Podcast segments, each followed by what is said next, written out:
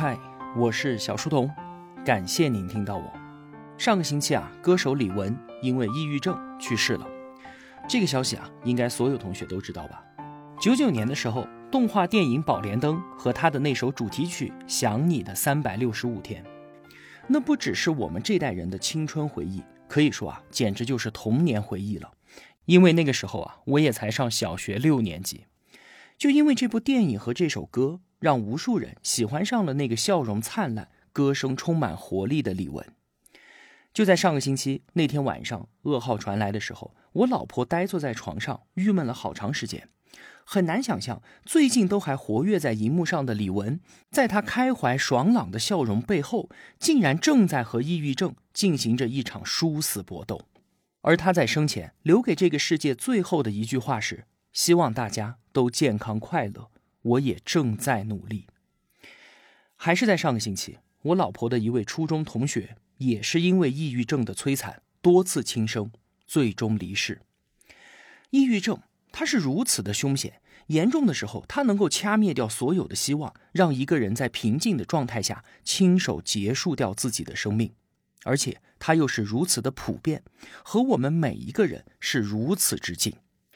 据统计啊，全球竟然有多达三点五亿人被抑郁症所困扰，个人的发病率超过百分之十。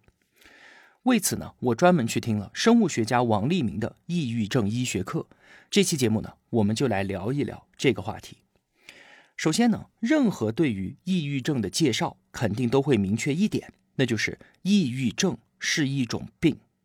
之所以要强调这一点啊，是因为在此之前，很多人都把抑郁症等同于抑郁情绪，所以会有这样的想法：说在当今社会运转如此之快，压力如此之大，谁会没有点抑郁呢？想开一点不就好了？找点事情忙起来不就好了？出去嗨一下，放松放松就好了。是的呀，没错。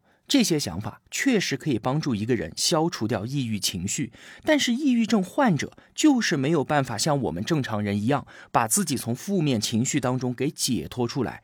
他们被困住了，这不是想不开的问题，不是脆弱矫情，或者是心理承受能力差的问题。那抑郁症患者他们正在经历的到底是什么呢？世卫组织曾经做过一则宣传短片，叫做《我有一条黑狗》。说我有一条名字叫做抑郁的黑狗，它出现在我面前的时候，我的生活就会慢下来，变得像个老人一样。那些曾经给我带来快乐的事情，忽然间就全部消失了。它让我没有食欲，蚕食我的记忆力，让我失去集中注意力的能力。黑狗会拖着我，让我不管做什么、去哪里，都需要付出超人的力量。他让我的言语变得消极刻薄，难以和人相处。他夺走我的爱，埋葬了我的温情。黑狗总是在半夜把我叫醒，让我的脑海中充满了消极的念头，知道自己将要面对多么心力憔悴的一天。最糟糕的时候，无论好坏，所有的感受都消失了。黑狗一天天的长大，它越来越频繁的出现在我面前，我拼命的想要赶走它，但是获胜的。往往都是他。对于我来说，和重新站起来相比，躺下变得更容易。最后呢，我感到自己和整个世界都失去了联系，生活对我而言不再有丝毫的乐趣了。我也开始质疑生活的意义。对于抑郁症患者来说啊，他们的整个世界就是灰色的，那是一种沉重的、令人绝望的颜色，就像是傍晚时分乌云密布的大海。而患者的身体就像是一副被放空了气的空洞皮囊，做任何事情，哪怕是挪动一下手脚，这么简单的事，都需要付出巨大的力量才能够做到。它对于生活工作的影响是巨大的。最严重的情况就是我们看到的自残和自杀。抑郁症是一种需要被我们理解、正视和严肃对待的疾病。我们通常啊，对于疾病的理解。不管是糖尿病、高血压，或者是癌症，都会反映在生理指标的异常上。我们生病了，去到医院，医生会给我们开各种检查，包括验血、CT、核磁共振等等。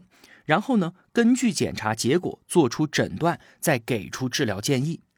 但是啊，如果是抑郁症去到医院，医生是开不出什么检查的，他会拿出一张问卷调查，让我们自己勾选，然后结合跟我们的交流情况做出诊断。这就意味着没有能够看得见、摸得着的客观的生理指标检测数据作为诊断的支撑，只能依靠我们的主观描述和医生的经验做出判断。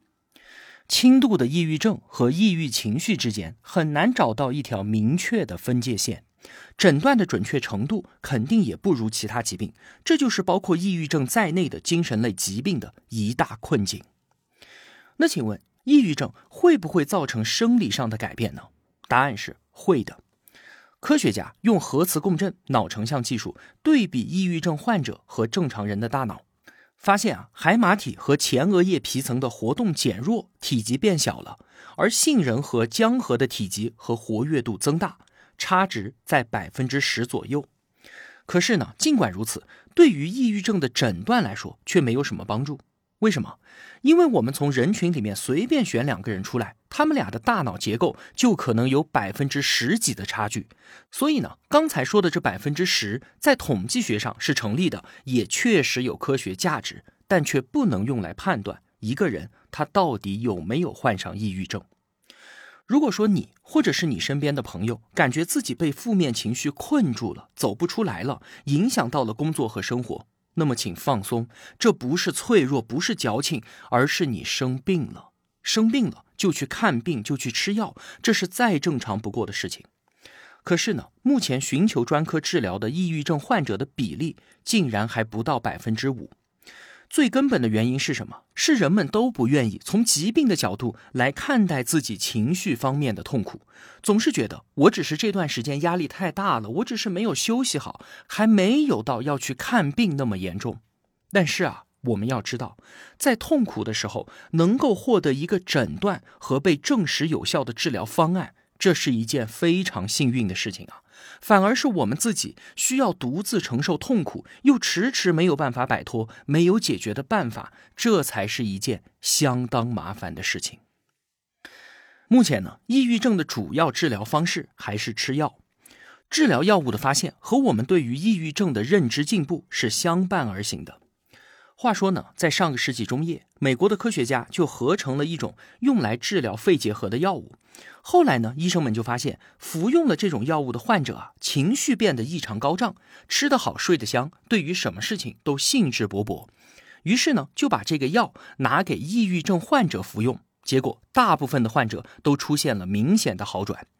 人类历史上第一个抗抑郁的药物就这样误打误撞的诞生了。后来呢，科学家们就发现，原来啊是这种药物会大幅度的提高人脑当中血清素的水平，而血清素和我们处理情绪的功能相关。尽管这种药物后来因为严重的副作用被禁止了，但是我们对于抑郁症有了全新的认识：血清素太少就会引发抑郁症。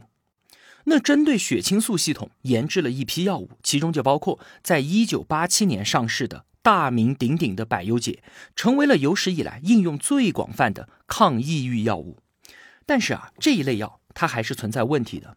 一方面呢，就是起效比较慢，患者往往要吃一个月以上，情绪才会有明显的改善，而且啊，它对于百分之三十的人是没有效果的。这就意味着很大一部分人没有办法得到药物的帮助，只能依赖于医院提供的心理治疗。而且，抑郁症和血清素水平之间的关系就没有那么简单而直接了。后来呢，到了两千年世纪之交的时候，又一次偶然发现带来了抑郁症的再一次突破。这一次的意外收获啊，来自一种叫做氯胺酮的化学物质，这是一种被我们国家明令禁止的毒品，俗称 K 粉。耶鲁大学的医生给一群重度抑郁症患者注射了少量的氯胺酮，效果啊立竿见影，起效非常快，几个小时之内就出现了明显的情绪改善，而且对于之前那些使用百忧解这一类药物效果不好的患者，同样是有效的。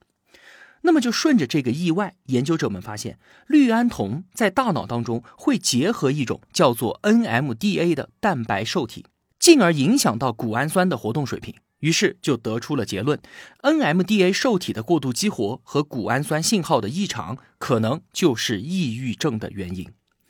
但是啊，氯胺酮它具有强烈的致幻作用，所以被视为毒品。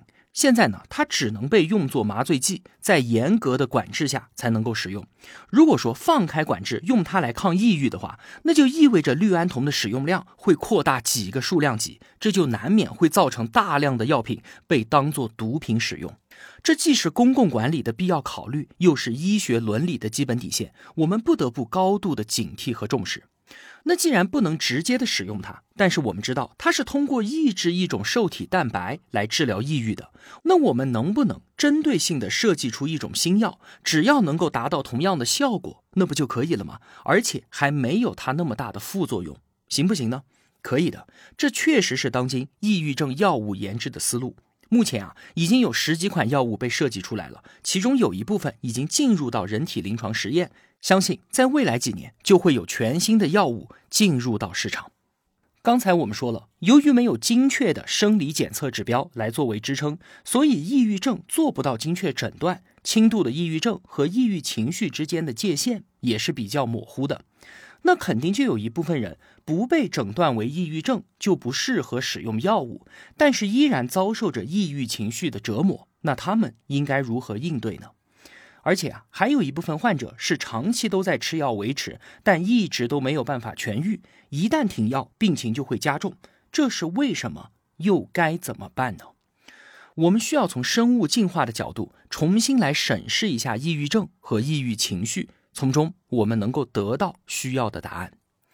抑郁症它很像是今天的糖尿病，在曾经百万年的进化当中维系着我们的生存。而在今天，却对整个人类构成严重的戕害。为什么？因为生物进化的成果和现代生活之间发生了错配。糖尿病是怎么回事？之前啊，我们在节目当中也介绍过，就是人类在食物匮乏的环境当中经历漫长的进化，饥饿才是常态。那为了应对这个挑战，基因就让我们把偶尔能够吃饱的剩余能量全部都给储存起来，以备他日调用。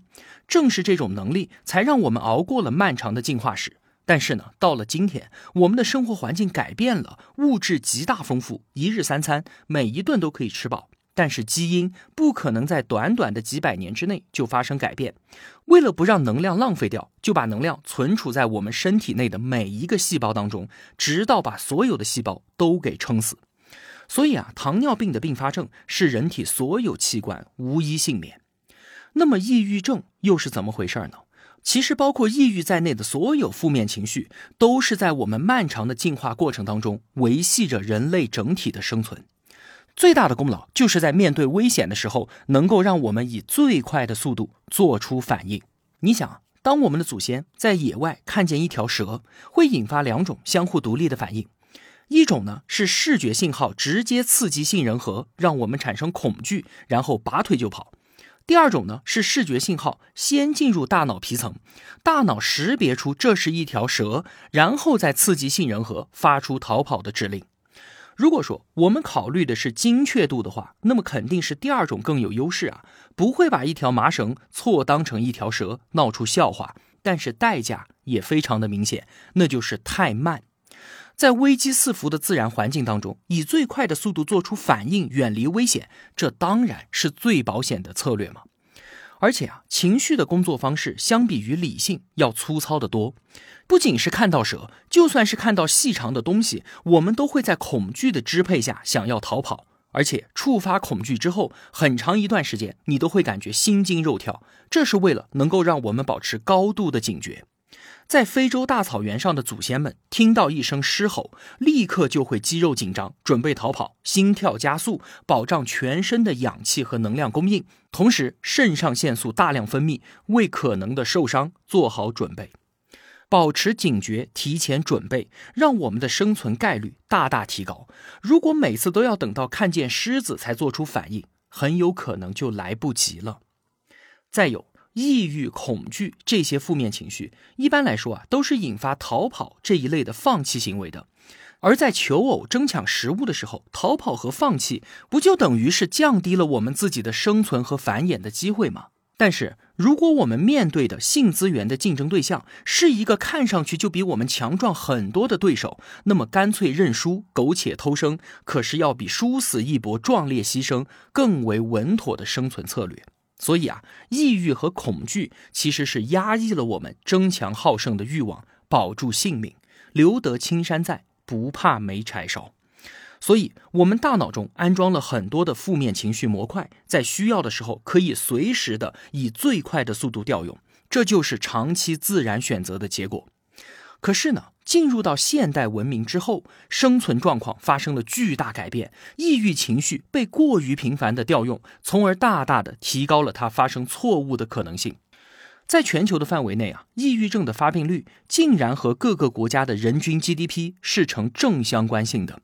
也就是说，GDP 越高，发病率越高，而且在一个国家的内部，越是年轻的一代，发病率也就越高。出生于一九四五年之后的人，相比于之前的人，发病率高出了整整十倍。因此啊，抑郁症就和糖尿病一样，可以被视作为一种现代病。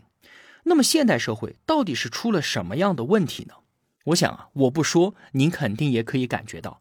睡眠紊乱、缺少亲情友情、失业、离婚等等等等，经济全球化、社会原子化、越来越长的工作时间、越来越频繁的工作变动和越来越快的社会变革，这些零零种种，全部都是抑郁症的诱发原因。还有，采集狩猎时代，情绪能够发挥这么大的作用，有一个很大的原因是在于，当时需要处理的信息是非常简单的。所有的东西，我们只需要单纯的分辨好坏就可以了。能吃的、能住的、能够传宗接代的，就是好的；会威胁到我们自己生命的、抢夺自己资源的，那就是坏的。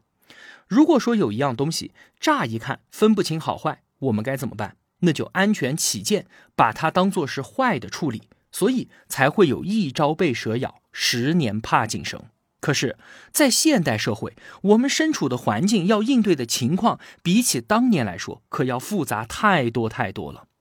比方说，电视里面传出一声狮吼，我们要告诉自己那不是真的，不用害怕。女朋友要和异性出去吃饭，我们要告诉自己这很正常，不是背叛。领导一句恶狠狠的批评，我们要告诉自己这不是敌对，而是在帮助我把工作做得更好。总有人向我们示好，我们也要警惕。他或许是另有所图，感兴趣的可能并不是我这个人，很有可能是我的钱。生活在今天啊，如果我们还是直接用进化过程当中练就的情绪反应，非黑即白的简单直给，可以想见我们的处境会变得极为糟糕。再有。现代社会越来越快的工作和生活节奏，强迫我们在不同的情绪之间快速的切换，这就违背了我们的情绪本能，导致它非常容易出错。上一秒我可能还在和伴侣激烈的争吵，下一秒老板打电话进来了，我只能笑脸相迎。用理性压制情绪，在外人面前隐藏自己的情绪，被看作是一种成熟的表现。进化赋予我们的情绪工具，在信息不充分的时候快速产生持久反应。可是，在进入到现代社会之后呢，要求完全相反。现在要求的是理性分析、谨慎决策、快速切换和压抑自我。情绪系统不出问题，那才奇怪呢。所以，从这个角度来说啊，抑郁症的产生就是进化过程当中的情绪工具和现代生活之间的冲突与错配。那接下来问题就来了，我们能不能够改善这种错配所造成的负面影响呢？可以的，使用理性，调动大脑皮层去跟情绪交手，这也是我们之前在节目当中多次提到过的正念冥想。简单来说啊，就是引导自己的思维扮演一个观察者的角色，不带任何感情来观察自己的身体和情绪，以及脑海中的各类想法。当我们能够跳出画框看画的时候，以第三者的视角审视我们自己的时候，就能把我们的愤怒、抑郁、悲伤、绝望等等的负面情绪，把它提取出来，然后放到负责理性思考的大脑皮层去分析解读，从察觉到接受，再到选择与改变。正念冥想对于预防和治疗抑郁症的有效性已经得到了广泛的证明，它的治疗效果啊，竟然和抗抑郁药物是旗鼓相当的，二者也经常用于配合治疗。科学家用核磁共振扫描冥想者的大脑，观察到啊，前额叶皮层、海马区、杏仁核等等区域都发生了变化，不仅是体积有改变，对于各种刺激的反应强度也会改变。特别是一些藏传佛教的僧侣，由于他们长期冥想，脑内的这些变化有时候啊会大到令人匪夷所思的地步。那关于正念冥想应该怎么做，以及关于它更详细的解释，同学们可以去听我之前解读过的《洞见》那本书，在这里啊就不再赘述了。刚才提到，有的抑郁症患者长期吃药却难以痊愈，一旦停药又再度复发。从之前我们介绍的内容当中，你也不难发现，抗抑郁药物的本质是改变我们大脑当中的化学环境，让我们能够感受好一些，但并不是从根本上解决负面情绪的问题。既然抑郁症这种情绪疾病本质上是我们这颗在采集狩猎时代定型的大脑没有办法适应现代生活的结果，那也就意味着情绪问题将会长久的伴随着我们。情绪管理会和写作、阅读、饮食、运动一样，成为每一个现代人的必修课。而正念冥想这样的情绪管理工具，也会越来越得到更多人的重视。好了，总结一下，我们今天都聊了一些什么？抑郁症。它是一种需要被我们理解、正视和严肃对待的疾病。患者没有办法像普通人一样把自己从负面情绪当中解脱出来，他们被困住了。这不是脆弱、矫情，或者是心理承受能力差，而是生病了。抑郁症确实会造成大脑生理层面的改变，但是这种改变仅仅只能在统计学上体现出来，没有办法像其他的疾病那样有客观的、可量化的生理指标作为诊断依据。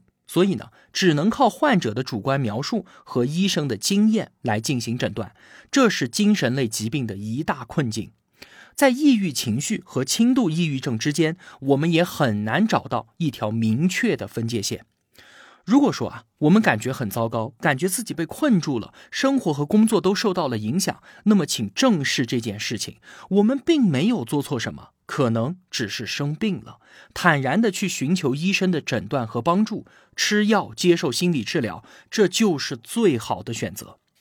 从生物进化的角度来看，抑郁症的根源其实是我们在漫长的自然选择过程当中练就的情绪工具没有办法适应现代生活造成的冲突和错配。正念冥想是一个有效的情绪管理工具，跳出画框来看画。调动理性管理情绪，从察觉到接纳，再到选择与改变。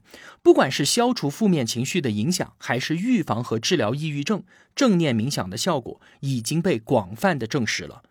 在包括抑郁症在内的情绪疾病成为全人类一个巨大挑战的今天，情绪管理工具会成为每一个现代人的必修课。作为拓展内容啊，解读洞见的连接我也放在了图文的最后。有兴趣的同学可以直接点击转跳。希望这期节目能够帮助到有需要的人，哪怕只有一点点，那也是好的。身处当代，我想啊，你会和我有一样的感受，就是精神上给我们造成的困扰，要远远大于物质匮乏所造成的痛苦。我们每个人或多或少的都在追求着精神层面的解脱与超越。如果说你身边的朋友也被类似的问题所困扰，请你把这期节目分享给他，希望也能够帮到他。最后，祝你健康快乐。我是小书童，我在小书童频道与您不见不散。